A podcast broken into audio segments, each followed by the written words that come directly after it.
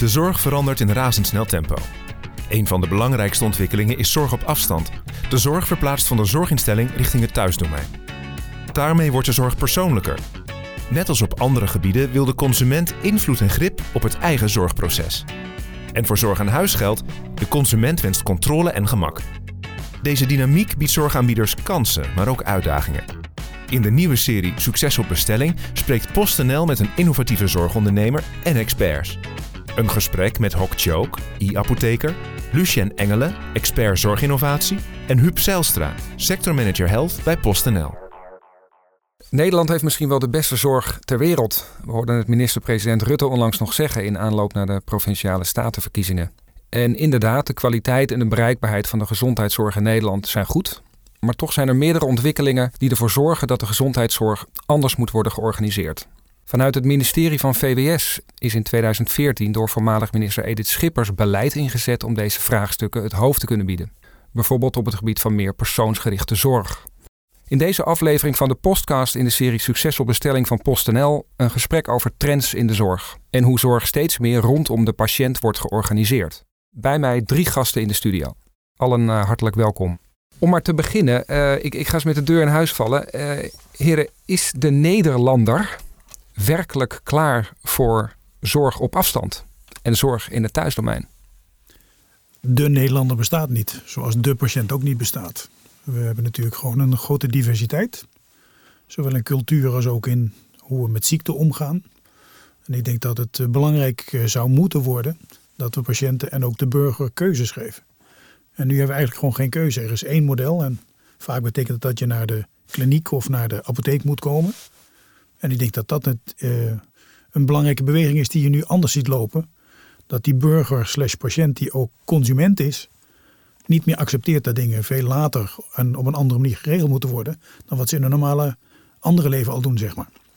Um, uh, maar er zijn wel heel veel voorbeelden uit andere markten uh, waar het gemak van thuis al daar al wel is. En voor een aantal elementen in de zorg zou de burger daar nu al lang klaar voor zijn. Maar is de aard van zorg niet fundamenteel anders dan als je een, een t-shirt online bestelt en die thuis bezorgd krijgt? Is de... Zeker, ja, de aard van zorg is anders. de logistiek niet altijd. Hoe denk jij daarover, Hok? Hoe, uh... Ja, ik denk dat een, een patiënt zich uh, in eerste instantie opstelt als de conventionele patiënt die luistert naar de arts en die vraagt zich eigenlijk niet af wat hij zelf moet doen. Die wil verteld worden wat hij moet doen.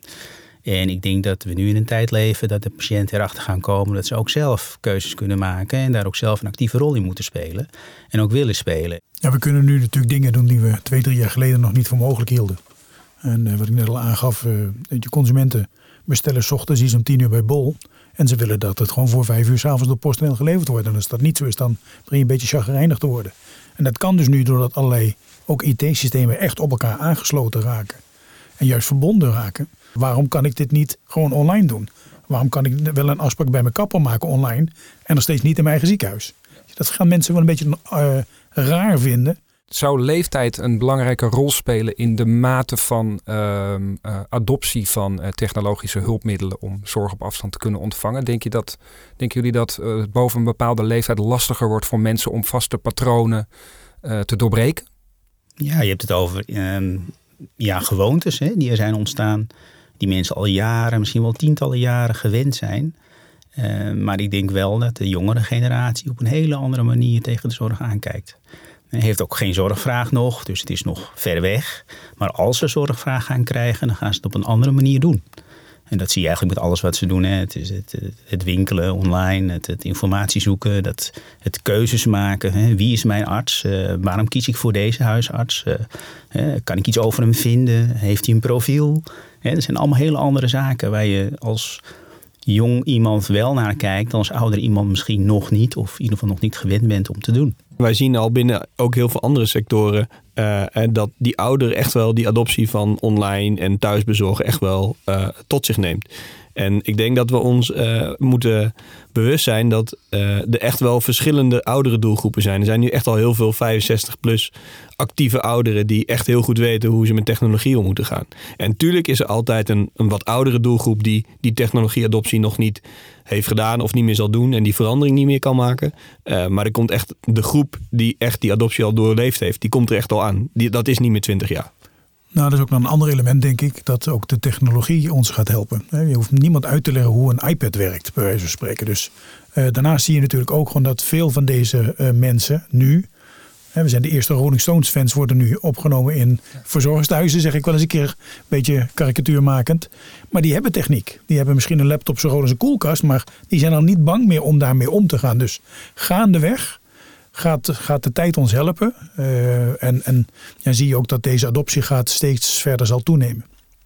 Zie jij dat ook in jouw uh, klantenbestand, om maar zo te zeggen? Die zijn echt heel actief. En die komen ook met tips van eh, over de website. En uh, ja, bij ons, wij weten toevallig wel uh, van onze klanten hoe oud ze zijn. Dus het is voor ons het heel duidelijk om te zien dat dat zo is. Dat die ontwikkeling er is.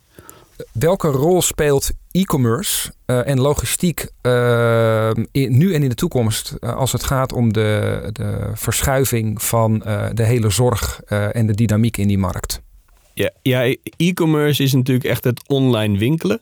Uh, uh, die rol gaat denk ik in de bredere zin hè, dat mensen veel meer op het gebied van lifestyle en uh, meer grip op hun eigen gezondheid. Als je kijkt naar de zorg thuis, en dan ga je elementen vanuit de zorg combineren met learnings die we hebben geleerd vanuit e-commerce. Dus ik denk dat dat de combinatie is. Ik zou dat niet e-commerce zorg willen noemen. Wat mensen wel gaan doen, is dat ze keuzes willen hebben. En op het moment dat je dus ervoor kunt kiezen om bijvoorbeeld je geneesmiddelen online te bestellen, omdat je even niet uitkomt om naar de apotheek toe te gaan.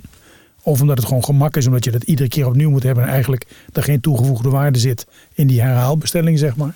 Denk ik dat mensen die keuze gaan maken. Het tweede wat ik veel zie is dat we denken dat er één patiënt of één burger is.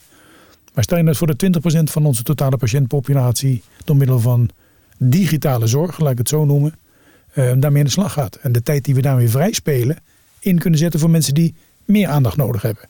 Omdat ze niet zo goed mee kunnen. Of meer begeleiding nodig hebben. Ik denk dat dat de vertaalslag is die we gaan meemaken. Uh, en dat zal niet een oplossing voor iedereen zijn. En ook niet altijd. Ik denk inderdaad dat het concept uh, zorg thuis, dat het uh, iets is wat in de toekomst veel vaker en heel vaak voor zal gaan komen. ik denk ook dat zorgverzekeraars daar nu richting aan gaan geven. Um, het is natuurlijk niet voor iedereen hè, zorg thuis. Sommige zorg moet gewoon bij de zorgverlener uh, op locatie worden verricht. dus die, die differentiatie moet er ook zijn. Hè? Daar is natuurlijk wel een parallel met andere hè, met, met, met de e-commerce. Uh, uh, ook daar is de kracht van de, de, van, de, van de partijen die succes hebben, ja, die hebben, zoals wij dat noemen, een omni-channel approach. Hè? Dus, dus de, kunnen differentiëren in, in de keuzes die mensen zouden willen nemen. Dus of je gaat naar de zorgverlener toe, of uh, je, je, krijgt het thuis. Kijk, ik ben het ook zeer eens met het rapport van Gupta, die in 2017 hebben uitgerekend inderdaad dat, uh, dat er nogal wat uh, naar thuis kan. 46 procent. 46 procent. Ik had in 2014 op verzoek van mijn toenmalige bestuursvoorzitter uitgerekend dat 70 procent van de routine dingen die wij in het Radboud doen in 2022 niet langer op onze campus plaatsvindt, maar op een andere plek in die zorgketen. Van academische zorg naar topklinische zorg, topklinische zorg naar de supermarkt, supermarkt naar de mensen thuis en uiteindelijk zelfs op je telefoon. Dus ik geloof daar heel erg in en we zullen ook wel moeten. Laten we niet vergeten dat de zorgkosten uh, enorm stijgen. We gaan een verdubbeling van de gezondheidszorgvraag krijgen. We gaan er waarschijnlijk niet meer geld bij krijgen, dus het moet in hetzelfde budget. Dat betekent dat we slimme keuzes moeten maken. En nu hebben we veel silo's ingericht in de gezondheidszorg. Waarbij het inderdaad zo is dat we vragen of dat de patiënt naar de instelling wil komen. En dat is dat Copernicus moment waar je terecht over had. Weet je, in 1500 toonde Copernicus aan dat de zon niet om de aarde draaide, wat ze toen dachten. Ze hadden net ontdekt dat de aarde niet meer plat was. Uh, maar dat het andersom was. En dat gaan we nu in de zorg ook zien. Nu draait de patiënt om die professional heen. En door dit soort technologie en logistieke oplossingen zie je dat het precies andersom gaat. Dat zorgprofessionals in real life of virtueel, dus digitaal, naar die patiënt toe gaan. En dat zal in toenemende mate helemaal eens met Hok gewoon echt thuis plaatsvinden. Want de Hok, uh, als we het hebben over uh, uh, pioniers op het gebied van e-health in Nederland, dan, dan denk ik dat we jou daar zeker onder kunnen scharen. Omdat jij al 19 jaar geleden begonnen bent met e-pharma als online apotheek. Ik denk dat heel veel mensen in Nederland niet eens weten dat je online je apotheekspullen kunt bestellen, anno 2019. Maar jij doet dat al, biedt dat al sinds 2000 aan. Wat was toen voor jou uh, het inzicht of de, uh, de aanleiding om te vermoeden dat daar uh, behoefte en markt voor was in 2000? Nou, dat komt eigenlijk uit de praktijk. Je staat in de apotheek en je ziet de patiënten in de wachtruimte staan. En dan komt eigenlijk het grootste gedeelte komt voor zijn herhaalmedicatie. En ja, dat is eigenlijk dezelfde portie als drie maanden geleden. En dat doen ze vaak al jarenlang.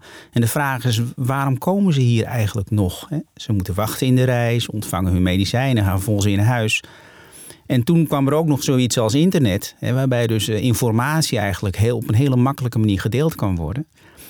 En daarnaast ook nog eens een keer de veranderende rol van de apotheker. Vroeger was de apotheker degene die de geneesmiddelen bereidde, de geneesmiddelenbereider. Nou, dat is inmiddels verlaten. Een apotheker maakt bijna geen geneesmiddelen meer. Dat komt allemaal uit de farmaceutische industrie. En die dat uh, op een perfecte manier doet. En um, dus ja, de apotheker moest een andere beroepsinhoud gaan zoeken. En die zocht hij en heeft gevonden in farmaceutische zorg, zoals dat dan heet. En dat is niets anders dan informatieverstrekking. Dus informatie en voorlichting over medicijnen en medicijngebruik. En dat kan nu juist bij uitstek ook digitaal.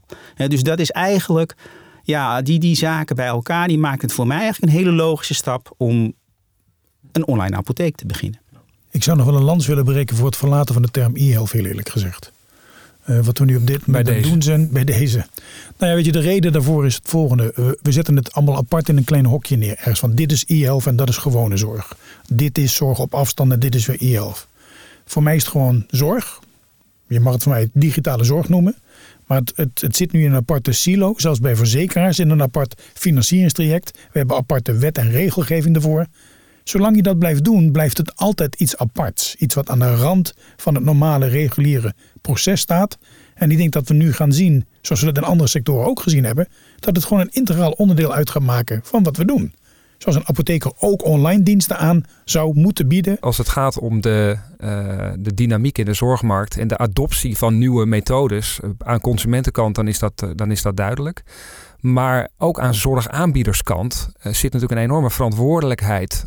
en daar zou een intrinsieke motivatie moeten zitten om ook mee te bewegen in die hele verandering. Uh, en het voorbeeld wat jij nu aanhaalt, dat is waarschijnlijk voor jou bijna dagelijkse kost, is dat huisartsen niet al te geneigd zijn om uh, klanten naar een online apotheek te sturen. Waarom denk je dat die, laten we het maar even koudwatervrees uh, noemen, waarom denk je dat dat er nog steeds is onder huisartsen met name? Ik denk dat dat uh, onbekendheid is met het concept. En ook uh, ja, de gewoonte en de gewenning uh, aan de lokale apotheek, de plaatselijke apotheek. En ook de, de hele farmaciebranche is natuurlijk gericht op behoud. Hè? Op conventionele manier van werken. Hè, we moeten het zo houden als het is. Hè? Die, die, wat ik net noemde, de, de beroepsinhoud van de apotheker. Hè? Dat moet natuurlijk wel blijven bestaan. De apotheek moet blijven bestaan. De mensen moeten naar de apotheek blijven komen. Kijk, in die sfeer uh, is een online apotheek natuurlijk eigenlijk een, een, een uitstapje. Want bestaat de fysieke apotheek over, laten we zeggen, vijf à tien jaar nog in de huidige vorm, denken jullie? Ja, op een gegeven moment kun je natuurlijk een heel stuk van die apotheker wegautomatiseren. En de vraag is of de, de, de apotheker het dan beter weet dan hè, die big data AI-machine die er misschien wel is. Alleen, het moet wel ontwikkeld worden. Het moet natuurlijk wel ondersteund worden in de branche dat zoiets er komt. En dat is natuurlijk een ander verhaal. De apotheker zal altijd wel een functie houden. Zeker ook als je kijkt naar de adoptie van technologie. Dan zit er ook altijd zo met sociale adoptie omheen. En ik denk dat daar de apotheker en zorgverleners überhaupt, dus ook die huisarts, een, een actieve rol in kunnen spelen. Om ervoor te zorgen dat die adoptie werkelijk plaatsvindt. En technologie gaat ons helpen. En zoals we al eerder vertelden, we, zitten echt met elkaar voor een uitdaging waar we mee aan de slag moeten. Zie jij dat ook, Lucien? Nou ja, ik geloof om te beginnen dat het vak van apotheker zeker niet zal gaan verdwijnen. Uh, ook hier weer, we hebben het te maken met een verdubbeling van die zorgvraag. Dus hoe ga je dat slim doen? Dus daar kan techniek in helpen. Daarnaast heb ik het gevoel dat we locatie erg overschatten. We hebben in de gezondheidszorg natuurlijk allemaal aparte locaties voor alle aparte silo's gemaakt. De huisarts heeft een eigen kantoor en een eigen plek. En de apotheker heeft een eigen kantoor en een eigen plek. En ligt soms ook niet eens bij elkaar, zeg maar. En wat je nu natuurlijk gewoon ziet, is dat onder andere in de supermarkten. En ondanks het feit dat ik echt niet vind dat alles in Amerika zo prima is. Maar je ziet wel wat daar aan het gebeuren is. Dat dus in hele grote supermarkten dit soort functies bij elkaar komen. Je ziet nu ook in Nederlandse supermarkten steunpunten van PostNL. Waar je makkelijk je spullen op kunt halen en weg kunt brengen. En ik verwacht dan ook dat zeker als die toenemende digitalisering ook in die uh, apothekersbranche zijn intrede nog verder gaat doen. Dat je ook zult gaan zien dat die stap gezet wordt. Dat de apotheker dus ook in die supermarkt zit. Zoals er dadelijk ook een verpleegkundige is die je bloed kan afnemen, die je bloeddruk meet en die je gewicht neemt. En dat soort centra zie je nu in Amerika ontstaan. Walmart is daar nu heel groot in.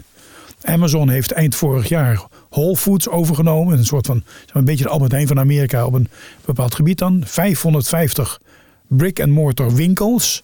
En iedereen had zoiets, wat moeten ze nou, wat moet nou de koning van online retail in Amerika met, met winkels? Nou, ze gaan dus nu voor een 1,2 miljoen medewerkers samen met twee hele grote andere bedrijven zelf gezondheidszorg leveren in, je raadt het al, die supermarkten. Waar ze verpleegkundigen volladen met technologie, kunstmatige intelligentie ernaast zetten en gemak voor de mensen op die manier gewoon gaan aanbieden. En dan ga je wel een stukje keuzevrijheid gewoon erin brengen natuurlijk. Um, als het gaat om de stromen van en naar het ziekenhuis bijvoorbeeld, Huub. Hè? Want dat, zijn natuurlijk, dat maakt uh, het leeuwendeel uit van uh, de bewegingen van zorg en patiënten richting de, de instelling waar de zorg geboden wordt. Uh, hoe kan logistiek. Nog wel, hè? Ja. Dat is het punt, hè? Nog precies, wel. Want hoe kan logistiek die stromen die er nu naar het ziekenhuis zijn, efficiënter maken en, en, en doen verminderen? Nou, ik probeer altijd eens te kijken van hè, wat, wat, hoe ziet het zorgproces eruit en welke elementen zitten erin. En dan beschrijf ik eigenlijk al de drie elementen. Je hebt in de kern echt de zorg en daaromheen zit eigenlijk altijd een stuk service. En daaromheen zit vaak logistiek. En, en zoals we al eerder zeiden, doordat je uh, naar het ziekenhuis toe gaat of naar die zorgverlener toe, uh, vindt al die drie elementen daar plaats. En richting de toekomst zullen we moeten gaan kijken hoe kunnen we dat slim organiseren. En als je, nou we mogen nog geen e-health meer noemen, maar als we het digitale zorg noemen, dan hoef je daar niet meer naartoe. Maar dan is wel de vraag, hoe richt je die service en die logistiek in. En als voorbeeld, als je oncologiepatiënt bent uh, dan, uh, en je krijgt een chemokuur, dan moet je altijd eerst ochtends naar het ziekenhuis toe. Dan moet je bloed prikken en vervolgens krijg je te horen of je wel of niet die chemo krijgt in de middag. Daarvan kijken wij vanuit een logistieke perspectief kijken wij er toch naar van ja, kunnen we dat bloed niet bij de patiënt ophalen? Misschien wel een dag van tevoren. Kunnen we een analyse doen? En vervolgens kan je tegen die patiënt zeggen van nou, je moet alsnog komen. Je kan natuurlijk ook zeggen, we brengen de chemo thuis. Maar in de eerste fase zou je kunnen zeggen, ja, is het dan nog nodig als die beweging wordt gemaakt? En zo zijn er heel veel bewegingen in huidige processen die ingericht zijn vanuit het zorgverlenersperspectief.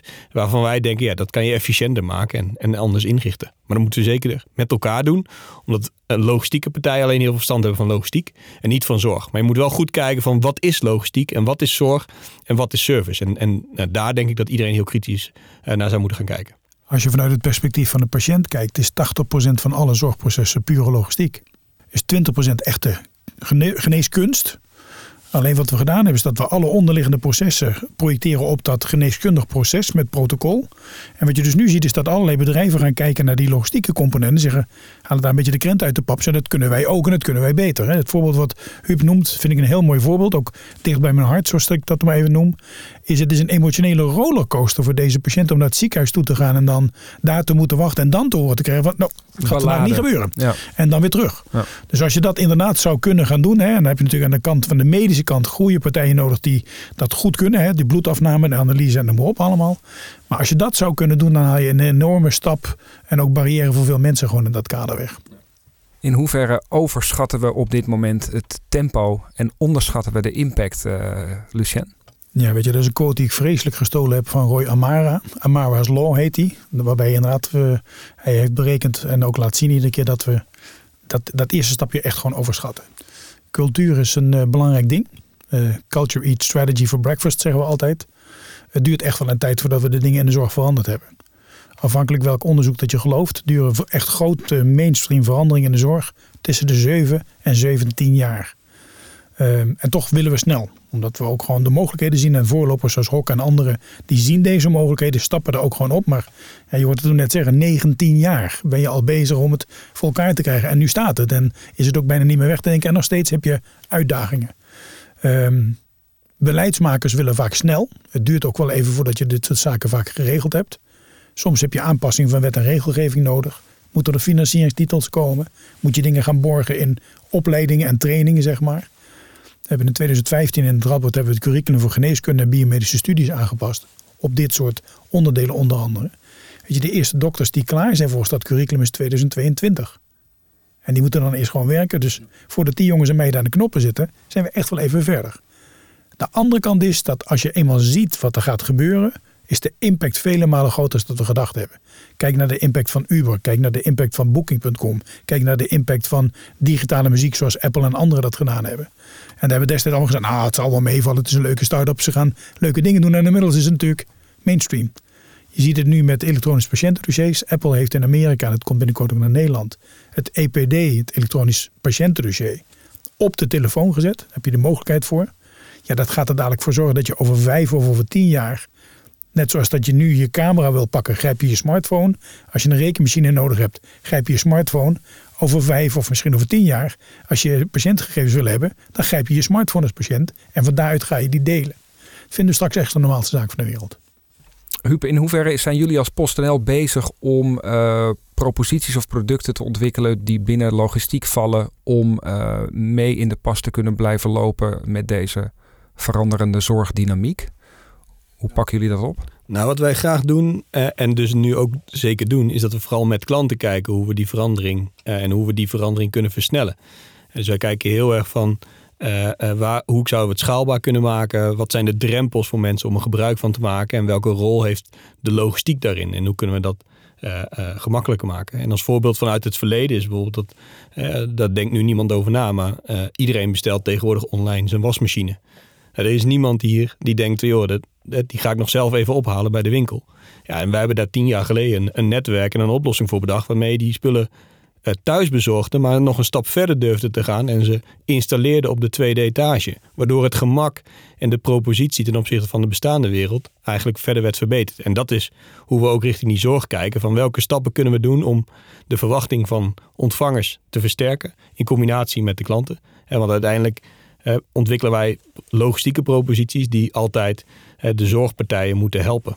Klopt het dat jullie op dit moment bezig zijn met de ontwikkeling van een, een nieuwe medische verpakking die uh, en door de brievenbus past en kind, kindvriendelijk is, om het maar zo te zeggen? Uh, we zijn inderdaad bezig om, uh, om, om een verpakking te ontwikkelen die heel gemakkelijk te openen is voor ouderen. Die hebben vaak uh, toch wel fysiek soms een beperking om verpakkingen goed open te krijgen. En aan de andere kant voor huisdieren en voor kinderen weer niet zo logisch zijn. Ja, dat zijn hele simpele innovaties, maar wel heel nuttig. Waarmee je zegt van ja, als we die stap maken en we gaan dingen thuis bezorgen door de brievenbus. Als het dan gaat om, om medicijnen ja, kan je daar dan een, een, extra toegevoegde waarde maken waarmee je dat proces verder weet te borgen. En het zou ook nog verder kunnen gaan dat je daarna zegt van ja, kan een patiënt het doosje nog scannen in een app waarmee je zeker weet dat ook dit doosje dat bij jou bezorgd is ook voor jou bestemd is. Nou, zo zijn er denk ik allemaal ontwikkelingen om die om, om, om, om, om, om de cyclus te, te, te, dichten. Hè, waarmee je zeker weet dat het juiste product op de juiste plek komt. Maar jullie uh, werken ook in een partnership met PostNL. Niet alleen maar samen om de, jouw producten van A naar B te krijgen. Maar ook door te ontwikkelen in uh, de service en het niveau van de service die jullie samen met PostNL kunnen bieden. Ja, we proberen toch uh, te optimaliseren. En er is, is natuurlijk ontzettend veel veranderd al in de afgelopen jaren. Het is veel beter geworden. En, maar de eisen van de klanten worden ook hoger. Hè. Men wil steeds meer, men wil het steeds beter weten. wat er met het pakketje aan de hand is of wanneer het komt. En ja, er zijn altijd de punten van verbetering. Bieden jullie gekoelde medicatie eigenlijk aan? Ik vroeg me af, dat is natuurlijk best een, eh, een, belangrijk deel van eh, medicatie, moet gekoeld getransporteerd worden. Ja, het is nog wel een beperkt deel gelukkig, hè, want het is natuurlijk een, een, een extra eh, drempel, een extra hindernis. maar dan is eigenlijk de, de same day delivery, hè, dat je dus dezelfde dag nog bezorgt bij de patiënt s'avonds. Dat is voor ons een uitkomst in ieder geval. Eens, en we zijn natuurlijk daarmee ook in ontwikkeling. Hè, dus we kijken ook hoe we uh, en dat gaat dan vooral om wat duurdere medicatie die veel uit in het ziekenhuis wordt verstrekt. En waarbij we nu met oplossingen bezig zijn. Uh, waarbij we dat geconditioneerd bij mensen thuis brengen in, in, in, in die koelboxen. En ook met een, een, betere tijdcyclus en nog betere in beeld brengen van we komen op dit moment. We maken steeds die tijdvakken nauwer. Zodat mensen ook echt weten wanneer we komen. En daar ook niet meer specifiek op hoeven te wachten. Uh, digitale zorg inderdaad. Want uh, als het bijvoorbeeld gaat om de adoptie van uh, zorgdata, zoals smartwatches, apps, et cetera, door huisartsen en apothekers bijvoorbeeld. Ik, ik, denk niet dat we kunnen stellen dat die al een enorme vlucht hebben genomen in de mate waarin die gebruikt worden door deze zorgaanbieders. Deel jij die mening? Professioneel gezien heb je gelijk. In de praktijk en privé zie ik ze er allemaal mee lopen. Ja. Laten we daarmee beginnen. Ja. Uh, er zit natuurlijk ook altijd een stukje zorg. Van wat betekent dit? Uh, is het goed? Is het veilig? Doet het wat het moet doen? Krijg ik nou in één keer in het weekend allerlei piepjes en kraakjes? En het zijn natuurlijk allemaal vraagstukken die men gewoon terecht heeft. Daarnaast zie je de ontwikkeling dat in toenemende mate uh, de, de, medical devices die zeg maar FDA-approved of een CE-keurmerk hebben, nu voorzichtig aan vanuit de consumentenmarkt het opschuiven zijn. Uh, zoals Apple nu met zijn uh, uh, vierde serie smartwatch nu goedgekeurd is op het gebied van cardiologie voor een aantal zaken. Nou, daar was ook wat weerstand voor in het begin. En nu zie je allerlei studies komen die gewoon aantonen dat het minstens zo goed is als de, de stappen die we nu hebben. Dus het heeft even tijd nodig om die adoptie voor elkaar te krijgen. Maar ja, weet je, ik zou ook niet iets aan iemand voorschrijven als ik al voor zou mogen schrijven, zeg maar. Waarvan ik zelf niet precies weet wat het doet. Dat is natuurlijk ook logisch. We hebben natuurlijk ook een stuk wetenschap nodig om dit soort dingen goed voor elkaar te krijgen. De systemen moeten erop ingericht zijn. We hebben vaak te maken met betaaltitels, zeg maar. En wat we nu merken is dat er dus vanuit andere partijen dan de partijen met wie we al jarenlang zaken doen, nu in één keer bij aan tafel zitten en zeggen, oh, we hebben een oplossing. Die overigens ook nog een heel ander gameplay of rules of engagement hebben, laat ik maar even goed Nederlands zeggen. Die, eh, die ook in termen van investeringen. Weet je, een partij als Apple heeft geloof ik meer cash op de bank dan alle zorgverzekeraars van Nederland bij elkaar. Die zitten anders in de wedstrijd. Het is uh, zo dat je natuurlijk probeert uh, voorop te lopen en te kijken of er uh, technologische oplossingen zijn die nuttig zijn. En het is ook zo dat patiënten dat vaak heel prettig vinden, maar uh, ja, de, de apotheker op zich die is natuurlijk niet zo ingesteld nog op het omgaan met digitale informatieverwerking. Als je een apotheek een e-mail stuurt, ja, daar is niet echt iemand uh, die verwacht dat niet uh, altijd. Hè. Er zijn ook heel veel huisartsenpraktijken die geen e-mailadres hebben, omdat ze dat liever niet activeren, omdat het veel werk oplevert. Hè. Het, moet in het proces passen en niet iedere zorgverlener is daar nog klaar voor. Eén ding wat ik aan zou willen vullen is. Um in, in gesprek over dit onderwerp hoor je vaak mensen zeggen: ja, maar dan moet ik dadelijk in één keer had ik iets moeten zien en ik, en ik was er niet. En dan word ik daarvoor aangeklaagd. Nou, terecht punt. Ik denk dat we nu naar een fase toe gaan dat je ook wel eens een keer aangeklaagd zou kunnen worden als zorgprofessional, omdat je technologie waarvan je weet dat die bestaat, die van nut is voor je patiënt, je, niet, niet inzet. Eh, omdat je dus bewust onbekwaam geworden bent, zeggen we dan altijd heel even. Nou, als je dat dus ziet ook met hoe je de zorg bijvoorbeeld naar mensen thuis kunt brengen. En dat je dus die logistieke trajecten, dat die niet altijd meer in je kliniek of op je praktijk uh, nodig zijn. Als je dat niet gaat doen, krijg je misschien ook wel dat soort vraagstukken die op enig moment zich wel gaan voordoen, denk ik. Zou de overheid daar een rol in moeten hebben? Ja, nou goed, als we zorg zeggen, is de overheid altijd dichtbij. Uh, uh, dus de overheid heeft daar zeker wel een rol in. ik denk dat ze in de afgelopen periode echt al heel duidelijk invulling hebben proberen te geven aan die veranderingen. En Lucien merkte net eerder al op van hè, eh, de overheid wil ook graag die versnelling maken. Ik denk dat dat heel zichtbaar is. Ik denk alleen wel dat het eh, echt gaat dat die mensen ook wel mee moeten kunnen. Dat ze ook de infrastructuur moeten hebben. En dat je ook de proof hebt, en inderdaad de wetenschappelijke bewijslast, dat het kan. En de overheid wil denk ik heel graag, omdat de, de potentie en de besparing eh, van technologie zien. Ik, ik kom nog wel eens ergens, zeker in mijn nieuwe rol, zeg maar ook wereldwijd. En ik spreek regelmatig met allerlei overheden van andere landen ik denk dat we als Nederland echt trots mogen zijn op hoe het in Nederland op dat gebied gebeurt. Dat ze echt proberen voor te lopen, infrastructuur proberen neer te zetten, standaarden maken, partijen bij elkaar brengen. En niet alleen vanuit die besparingsrol, maar ook juist om de rol van de toegankelijkheid voor die burger, patiënt van gezondheidszorg te optimaliseren. En ik ben er echt gewoon trots op. Jij deelt die mening, Hok? Ja, ik denk dat we in Nederland goed zitten met onze initiatieven. Ja, want uh, we zijn sowieso een volk wat uh, ja, het, het, fijn vindt om met handigheden om te gaan. Hè. Het moet praktisch zijn. Het moet, uh, ja, iets handigs is altijd welkom. En we zijn ook bereid om ons snel aan te passen. Hè, om dat ook te gaan gebruiken. Hè. Dus ik denk dat we een heel geschikt land zijn om, om dit soort initiatieven verder te ontwikkelen. Ja, en ik, ik denk op het gebied van de patiëntdossiers, hè, daar, daar hebben we denk ik wel een, een slag eerder gemist. Uh, we zijn nu wel bezig met de, uh, de persoonlijke gezondheidsomgeving voor patiënten. Ik denk dat, dat andere partijen, grote techreuzen, daar ook naar zullen kijken. En ik denk dat ons dat wel nog helpt in het enabelen van die patiënt. en daar zal de overheid denk ik wel ook wel actief naar moeten blijven kijken om dat ja, in controle te houden.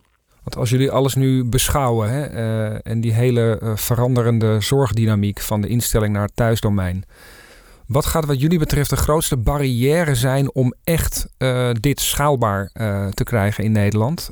Gaat dat zijn de adoptie van data en technologie en hulpmiddelen? Gaat dat zijn een culturele verandering? Um, hoe, hoe, hoe zien jullie dat? En, en toch merk ik dat bij een aantal zorgprofessionals niet helder is wat voor een grote golf op ons afkomt. Ik leg dat wel vaak uit aan collega's die zeggen: van, dan zeggen van, nou, hoeveel patiënten heb je nou vanochtend gehad in je poli? Zeggen nou tien. En dan vonden ze best druk, zeg maar. Stel je nou voor dat dat tot twintig zijn met drie collega's minder. En dan beginnen ze met het hoofd te schudden. Dat kan niet. Dat is 2025. Dus als we niets doen, is dat je voorland. Dus je zult nu moeten gaan kijken hoe je naar de toekomst dingen slimmer gaat organiseren. Logistiek speelt daarin een belangrijke, uh, heeft er in een belangrijke plek. Data heeft er in een belangrijke plek. En gebruiksgemak voor die patiënt, voor die burger en ook zijn naaste speelt daarbij ook een enorm belangrijke plek. En, en nog toevoegend op het begin van je vraag over die schaalbaarheid. Hè? Dus ik denk, ik ben het helemaal eens met, met cultuur en, uh, en technologie. Dat wel erg veel met elkaar eens zijn. ja, daarom. Dus ik wilde daar nog iets op toevoegen. Uh, ik wilde daar nog iets op toevoegen. Rondom die schaalbaarheid is denk ik ook heel belangrijk dat er goed wordt gekeken naar de processen. Want op veel zorgprocessen uh, worden op verschillende plekken uh, anders georganiseerd, terwijl het om dezelfde zorgvraag gaat. Kun je daar een voorbeeld van geven? Ik denk dat er legio voorbeelden zijn. Of het nou gaat om diabeteszorg of nierdialyse, hoe dat in een ziekenhuis wordt ingericht. Elke ziekenhuis die ontwikkelt zijn eigen proces daarop. En als je dat schaalbaar wil maken, als je kijkt naar PostNL, wij bezorgen 1 miljoen pakjes per dag. dat, dat lukt ons alleen door het volledige proces te standaardiseren. Wij hebben 22 sorteer schuren, zoals je het mag noemen. Uh, uh, en in elke schuur is het volledig het identieke proces. En als we een innovatie op één plek brengen, dan testen we het, dan valideren we het en dan brengen we het naar die andere 21 uh, locaties.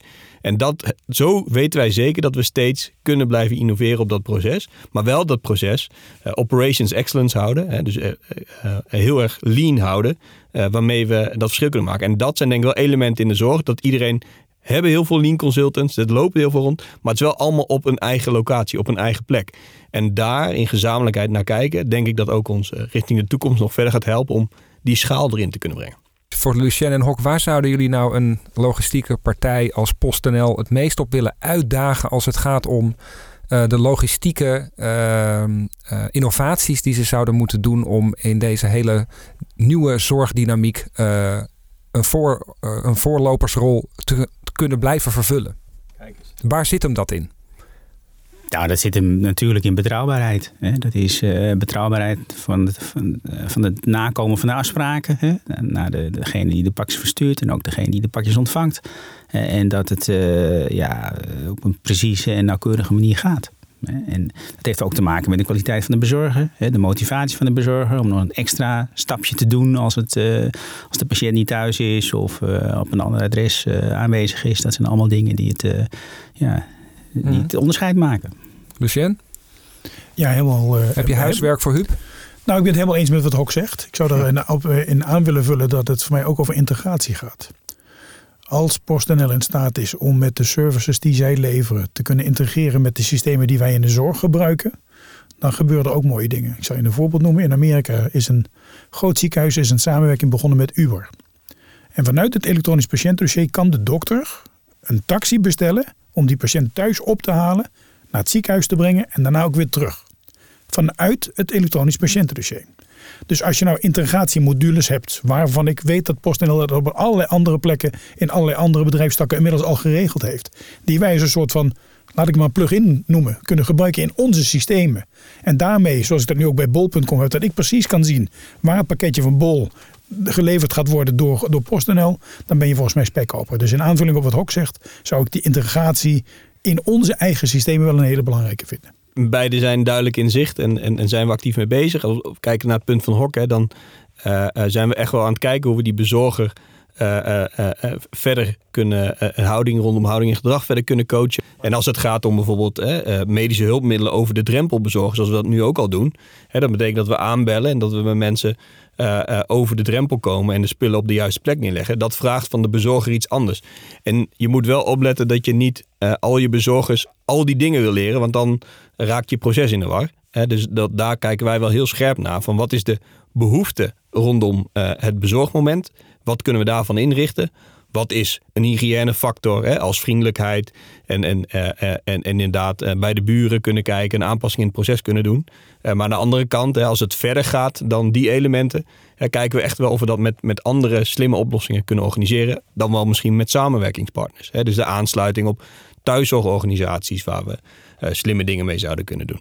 En als we kijken naar de integratie, dan heeft ons denk ik zeker de activiteit in e-commerce erg geleerd dat integratie met systemen ons heel erg ook zelf vooruit helpen.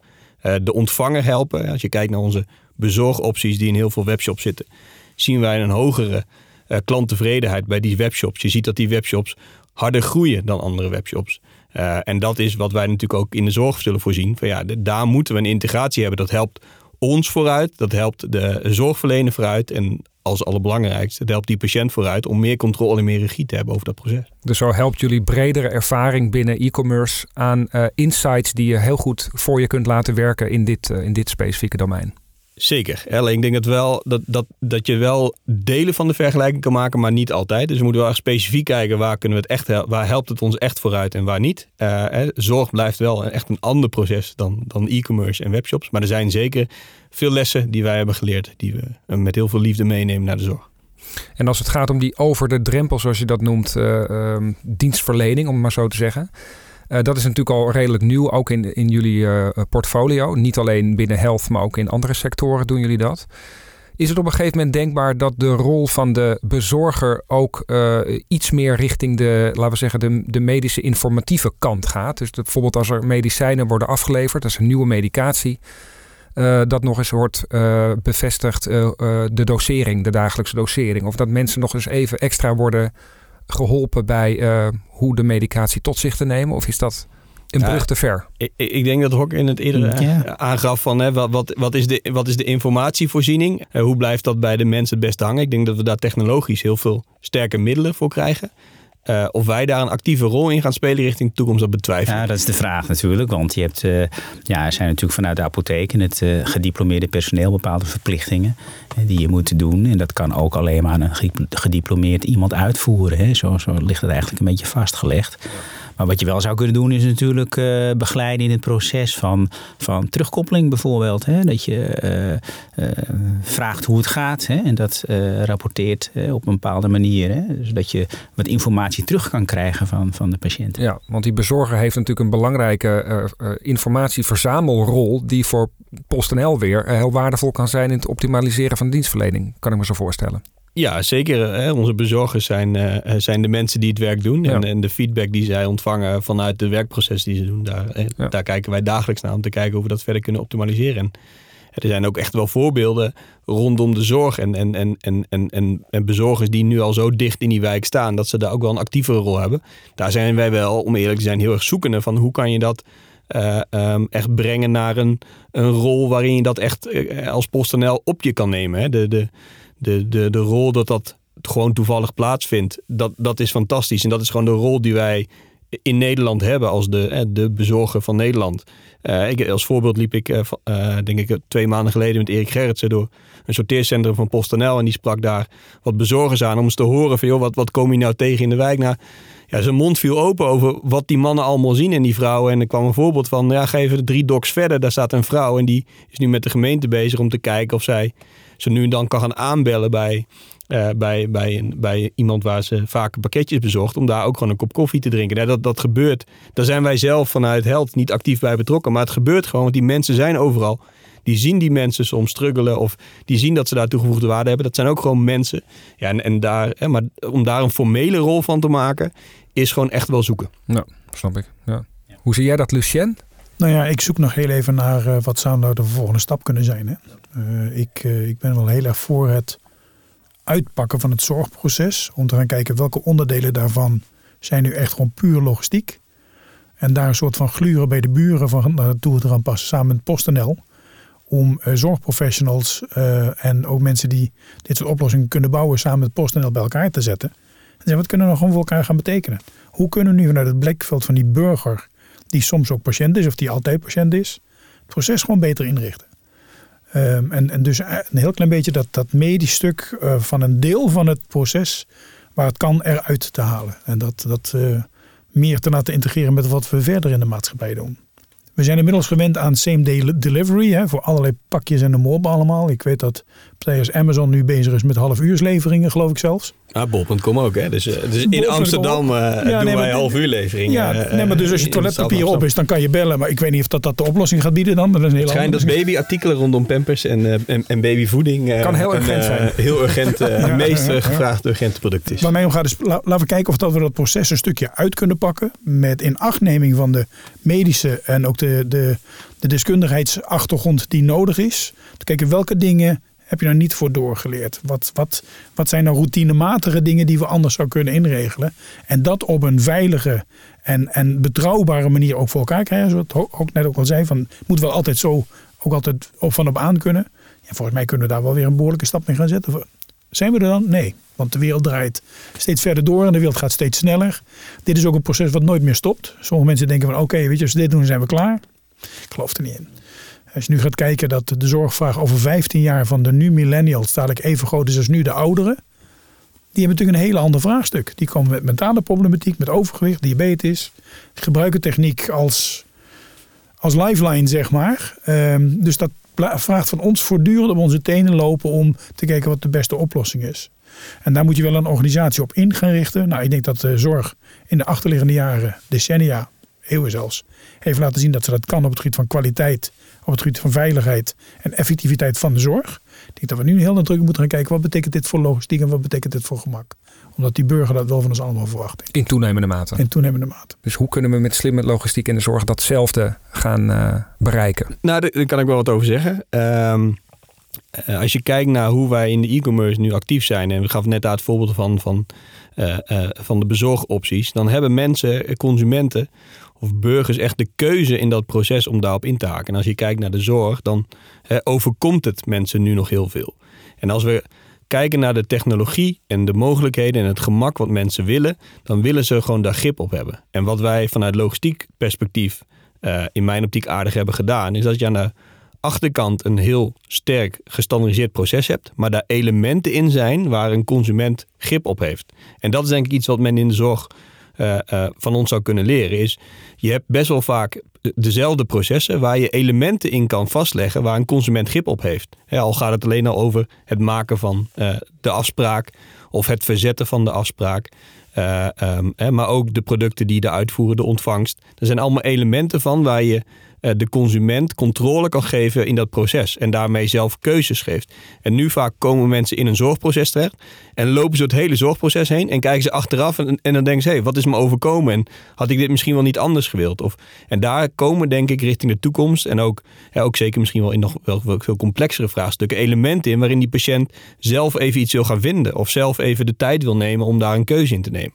Nou, dat zijn elementen die wij in e-commerce rondom de logistiek en de ontvangst al heel erg hebben ingebouwd. En waarmee het vergemakkelijkt en, en, de, en die ontvanger echt de keuze heeft van ja, ik wil het dit of ik wil dat. En, en ons laatste innovatie daarin is dat je tegenwoordig tot 10 uur, 11 uur s avonds je pakje, als die al verstuurd is vanuit een webshop, nog kan aanpassen naar een andere plek of een andere dag of een andere locatie.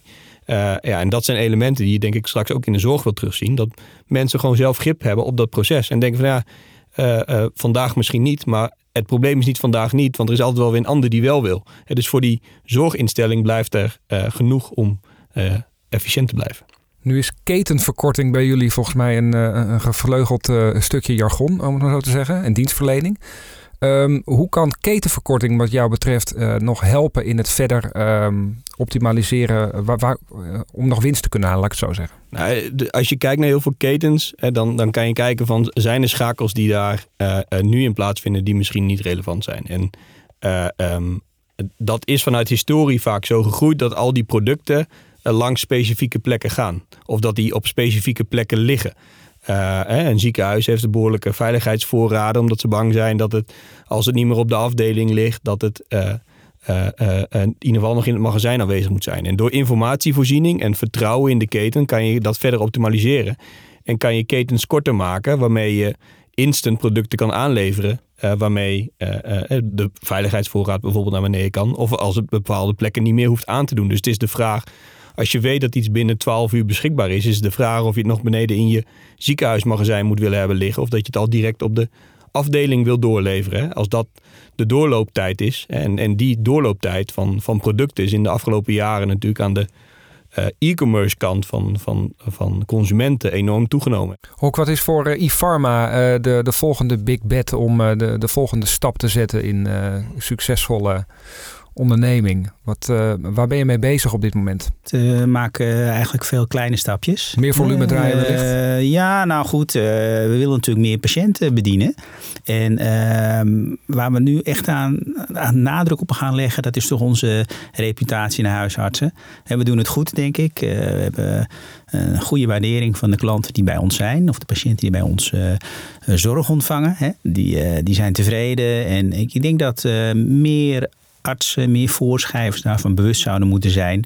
Dat we een, voor een gedeelte van hun patiëntenpopulatie een goede oplossing zijn. En welk pad ga je daartoe bewandelen? Ja, die zullen toch direct meer van mij of van mijn bedrijf horen. Dat is eigenlijk wat het is. Het is uh, ja, we zitten natuurlijk ook in een zorgproces. Hè? We hebben het allemaal druk en uh, er is veel te doen. En, maar ook die aandacht moet het krijgen. Hè? Dus de, de aandacht naar de, naar de, de voorschrijver zendingswerk te verrichten. Dus. Ja, misschien wel. Ja, kan het zo maar, ja. Wat wij in ieder geval zien, is dat we ook steeds meer kijken hoe we die consument zeg maar, uh, steeds meer kunnen activeren om, om zichtbaar te zijn van ja, dit is iets anders. Dus je moet ook zorgen dat je steeds meer toegevoegde waarde levert voor een consument, waarmee het gemak, hè, of de farmaceutische zorg misschien in dit geval wel, steeds gemakkelijker tot hun kan komen. Dus je hebt aan de ene kant het bezorgen en het logistieke proces, aan de andere kant het zorgproces. Wat wij, wat wij ook nu proberen is meer inzicht geven in het apotheekproces. Het recept komt binnen, het wordt verwerkt, we hebben de arts gebeld, het is allemaal akkoord. Eh, het is nu, eh, dan gaat het eh, uitgevuld of gesorteerd worden, het staat klaar voor verzending. Het pakje van uw vrouw of uw man komt ook mee. Allemaal dat soort processtappen, dat we die inzichtelijk maken, zodat je ja, echt meedoet in, die, in, in het afleveren van je medicijnen. En belangrijk denk ik ook richting huisartsen om uh, ja, te, die hebben daar ook inzicht in. Dan, oh, kijk, het is afgeleverd. Kijk, we hebben natuurlijk 100% aflevergarantie. Hè? Het is bij ons niet zo dat er patiënten zijn die medicijn niet komen ophalen. Iedereen krijgt zijn pillen, om het zo maar te zeggen. Ja, ja. ja ik denk echt dat, uh, denk dat er eerst iets uit moet. Denk dat we zoveel verwachten inmiddels van die zorgprofessional. Uh, met allerlei processen en techniek en ook systemen dat we er eerst iets uit moeten gaan halen voordat er iets bij kan. Ik merk een enorme moeheid langzamerhand van allerlei nieuwe systemen die erbij komen. Dus we moeten echt zorgen dat alles wat we doen, dat we het makkelijker maken voor die, niet alleen voor die patiënt en zijn familie, uh, maar zeker ook voor die zorgprofessional. En wiens taak van ons allemaal. Ja. Ik denk dat het uh, van, van, ons allemaal, niet alleen van, uh, van, van het management of van de minister, uh, maar ook van die zorgprofessional zelf, die ook even mee kan denken. Maar ook van zoals we hier nu zitten, ook van partners met wie we in logistieke zin of op allerlei andere gebieden dingen zouden kunnen gaan doen. Uh, laten we gewoon proberen af te spreken voor de rest van het jaar. Om zo uit te drukken dat we eerst even kijken wat zou er echt gewoon uit kunnen. Wat ik nog wel kwijt wil is hoe mooi het werken in de gezondheidszorg is. En hoeveel voldoening dat het ook geeft als je ook echt gewoon met je patiënt of met je cliënt op die manier aan de slag kunt.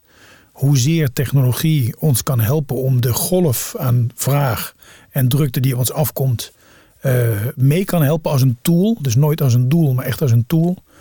En dat we ook moeten gaan kijken welke jongens of meiden, mannen of vrouwen die in onze eigen organisatie zijn, uh, dat graag zouden willen kunnen doen. Want die zijn er namelijk. Ze hebben namelijk ook thuis een hobby, doen dit soort dingen ook gewoon thuis. Alleen in het werkzame leven gunnen we ze die ruimte gewoon niet. Je hebt allemaal champions in je eigen organisatie. Vind die en ga dan met partners zoals met Post en anderen gewoon aan de slag. Om die volgende verbeterslag te maken. Ja, dan als laatste toevoeging erop is dat wij natuurlijk heel openstaan om samen uh, uh, dat, dat die, die weg in te gaan. Voor ons is het natuurlijk ook gewoon oprecht wel heel zoeken hoe we die waarde kunnen toevoegen. Hè. Dus we hebben er allemaal wel ideeën over. maar uiteindelijk moet het wel, zeker vanuit het logistiekbedrijf, praktisch worden. En moeten we daar ook invulling aan geven. En dat is soms echt gewoon een struggle, zoals dat het vaker is rondom innovatie. maar dat we er actief mee bezig zijn en daar heel graag met de zorg die zorg anders zouden willen gaan organiseren. Daar dat is zeker. Daar zijn we klaar voor mooie slotsom. Ik wil jullie alle vriendelijk uh, danken. Dankjewel. Dankjewel. Graag gedaan. Bekijk de hele zorgeditie van Succes op Bestelling op postnl.nl slash succes op bestelling.